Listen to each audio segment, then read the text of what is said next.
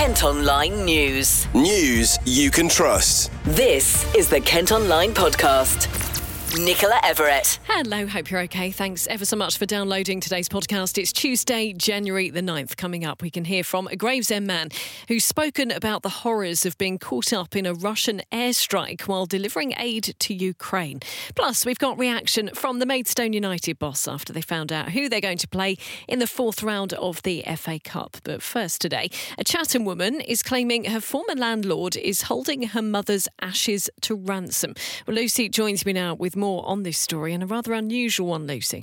Yes, it really is. So, Geraldine Glanville accidentally left the remains at the property in Luton Road when she was evicted in December for non payment of rent. The 67 year old now says the landlord is demanding £300 to clean the flat and for the safe return of the urn. Ms. Glanville is currently living with her daughter and told Kent Online that important possessions were left behind when bailiffs turned up. She'd kept the ashes on a dressing table but only had 15 minutes to get out. What's the landlord had to say? Well, he doesn't want to be named, but says the flat was left in a poor state and needs to be cleared and refurbished. He also wants an apology from the former tenant's daughter, who he says has been repeatedly rude towards him. Ms. Glanville had lived at the property for 13 years, and the landlord says he'd kept the rents low over that time and also gave her plenty of warning to keep the property in a good condition.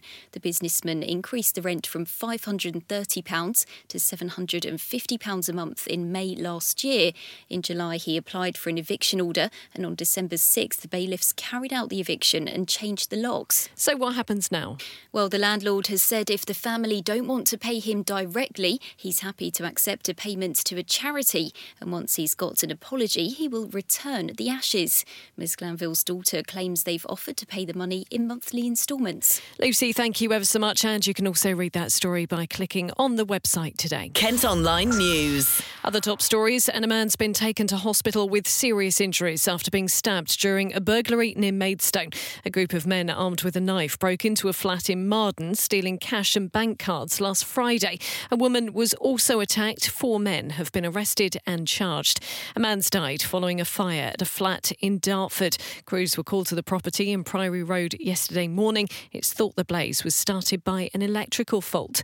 Junior doctor Doctors in Kent have gone back to work today after a six day walkout over pay. Members of the BMA have been on strike since January the 3rd. The government say their demand for a 35% pay increase is unaffordable. Labour are planning to table a vote in Parliament later calling for the release of documents relating to the Rwanda policy. They want to find out the cost of relocating each individual asylum seeker who crosses the Channel to Kent in a small boat. They also want a list of payments made to Rwanda government, while reports suggest the overall cost has risen to £400 million. Next on the podcast today, and Kent Online's been told there's been an increase in the number of XL bully owners in Kent turning to privately owned dog parks now the breed's been banned.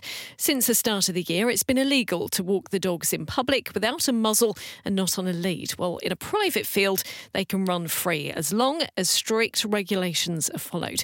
Maxine Hughes runs Royal Hounds Dog Park in Meopham and has been chatting to Kate. I have been inundated with emails, and literally 10 minutes ago, I had a phone call from a gentleman who is hasn't used us before, but obviously now um, needs to find secure arenas. So um, it's changed massively the demand for the XL bully, um, which uh, it is in massive demand. So us as a company, we dogs are dogs to us. So we we don't care what breed or whatever you are, you're all welcome.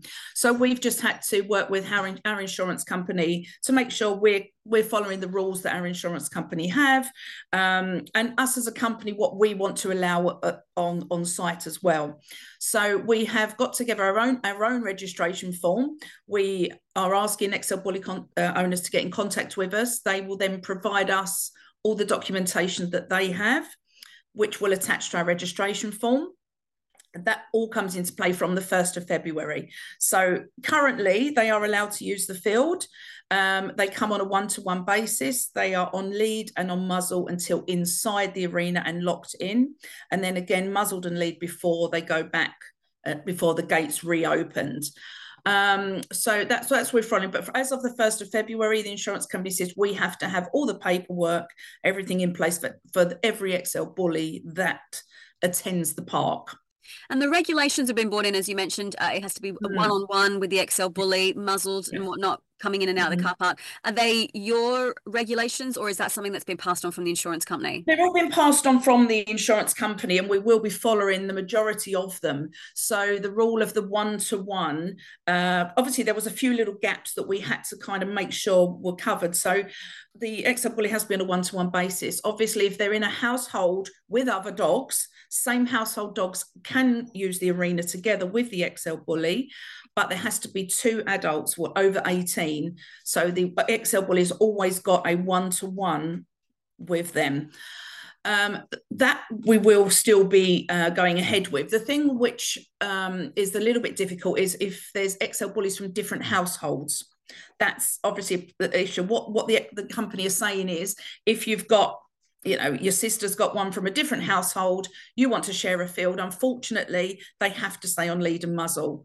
They cannot be from a different household in the same arena unmuzzled. So that's something i think we won't really it, there's no point pursuing or allowing. I don't see the point in taking a few xl bullies in to pay for an arena where they've still got to be muzzled and on lead. So that's probably something that won't we won't really apply to it. So it will just be one xl bully um per one person and if there's in this if but they have to prove they're in the same household as well. So that's how that's moving forward with that yeah. So we will follow and obviously keep liaising with our insurance company for any changes or updates that that that happen. So when when people are coming to you XL bully owners yeah. what are, what are their feelings about having to use a private field? Obviously it's it can be is it 15 pounds? It's 15 pounds for an hour yes yeah, yeah. i mean the, the, feedback so far has been, I think, to be honest, where they've had lots of other expenses to, to have the XL bully, I think they we haven't ever had any negativity towards that. Everyone's been more than happy to do that, and I think they feel that it's it's somewhere that's allowing their dog to be a dog and have some freedom uh, again. So we haven't had any negative feedback for that, um, and I think it's quite nice that they have the, the the choice, don't they? They have the choice. It's a choice to use the park, and they don't have to if they don't wish to, but they have that choice. Even if they come once a month, once uh, kind of thing. It, um, obviously, the costing is just for them. Um, where we normally run and we allow up to six dogs in the park for that. So if people want to share with family and friends, they can split the cost. But obviously, an XL bully needing to be on a one to one, they don't get the opportunity to split the cost. So yes, it is more expensive for them. And what's your thoughts on the ban? You must see uh, firsthand how it's affecting owners, yeah, and the stress it is causing a lot of trouble, a lot of stress, and it's caused a lot of anxiety. People online, people phoning. I think the problem is there's still so many gaps um, in the legislation, and and this is this is the problem. A lot of people are still kind of confused about certain things and what they can or can't do. And I think the hardest thing is is defining an XL bully. How do you do, how do people how does a police officer what they're saying is walking along the street to find well that looks like an XL bully, but it could be an American bulldog, it could be um, a, a, large a large Staffordshire bull terrier, it could be so there there's so many crossbreeds and so many mixing breeds. How do you define what is an XL bully. So, what I've been dealing with as well is uh, clients that are worried their dog looks a little bit like an XL bully, but it isn't. Have that is it then impacting them that they've got to to make um, you know they've got to get something in place for them to say well no my dog isn't so it's it's creating stress and worry for dogs outside owners of XL bullies as well that, that uh, if they're a bully breed um, that they're worried that their dog could be impacted um, so yes, it's it's caused a, a, bigger fuss wider than just the XL bully. Kent Online reports. Eurostars confirmed it won't be stopping in Kent again this year. Services haven't called at Ebbsfleet or Ashford International stations since the first COVID lockdown in March 2020. The company say they can't make any commitment for 2025 either, as they continue to face financial consequences of the pandemic. Police searching for a man reported missing from Birchington have found a body. Officers were called to Minnis Bay following the discovery by Coast Guard crews yesterday lunchtime. The family of 58 year old Graham Sharrett have been told the death isn't being treated as suspicious. Firefighters have been called to Ramsgate after a caravan caught alight. No one was injured in the blaze on Preston Road yesterday evening, and it's unclear how it started. Now, this is one of our most read stories on the website today. A former Debenhams store in Folkestone could reopen as a medical centre as early as next year. The retailer closed in 2020 and plans for the new GP services in the Folker site in Sandgate Road are now in the design phase. The building is earmarked for a £2 million refurbishment. Now, a Gravesend man has spoken about the horror of being caught up in a Russian airstrike while delivering aid to Ukraine.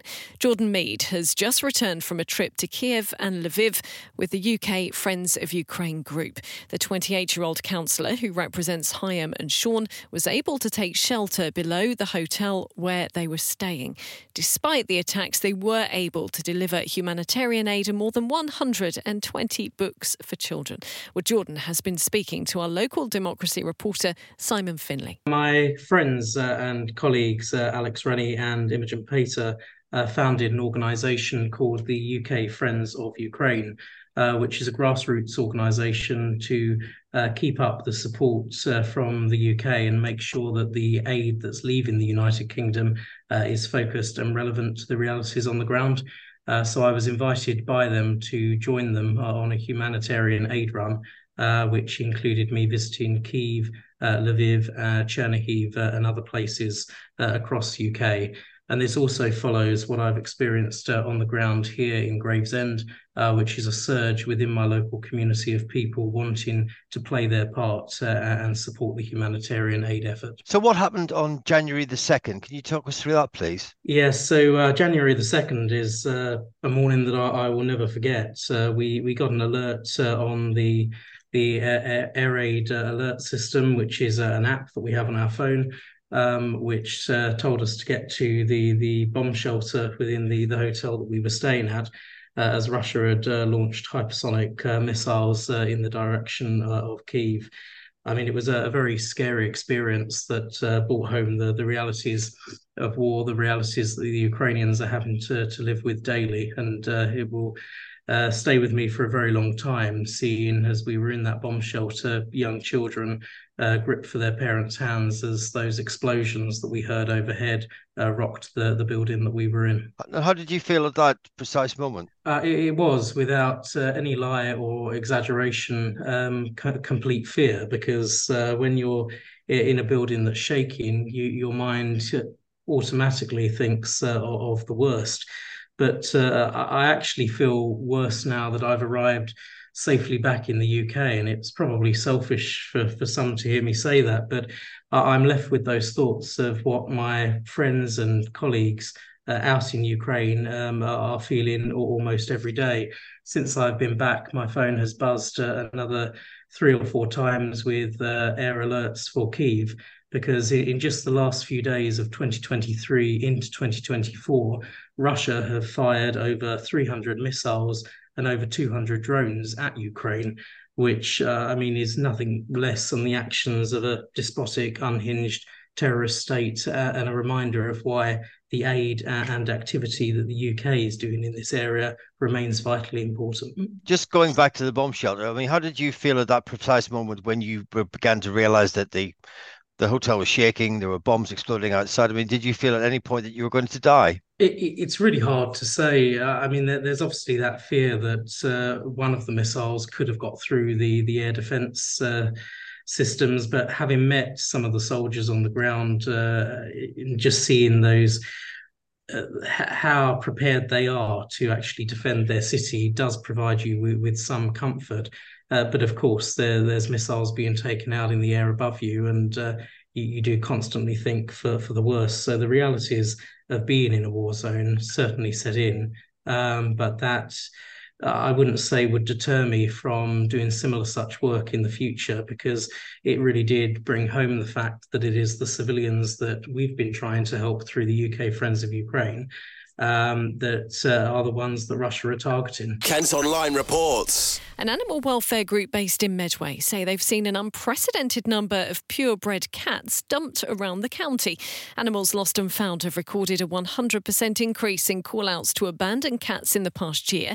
They say it could be linked to people taking on animals without doing research or bad breeders. Follow Kent Online on socials to see pictures of a man police are hunting after meat was stolen from Aldi in Sheerness. The supermarket on Millennium Way was targeted twice in November.